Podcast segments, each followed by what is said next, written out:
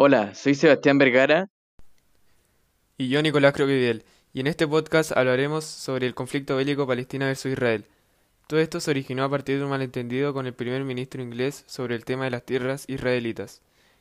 Esto generó otros tipos de conflictos.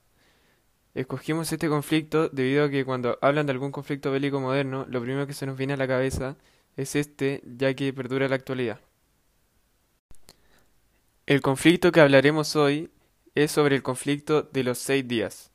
Este conflicto duró entre el 5 y el 10 de junio de 1967.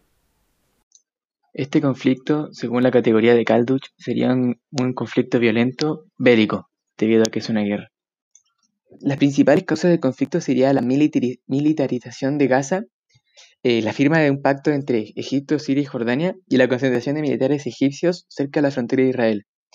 Por lo que Israel, debido a todos estos eh, hechos que ocurrieron, prefirió hacer un ataque preventivo debido a la sospecha de un inminente ataque árabe.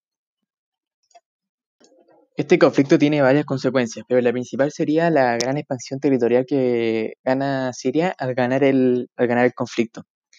Una, también otra consecuencia sería que la URSS ya no apoyaría más a Israel debido a que apoyaría a Egipto y a la coalición anteriormente mencionada.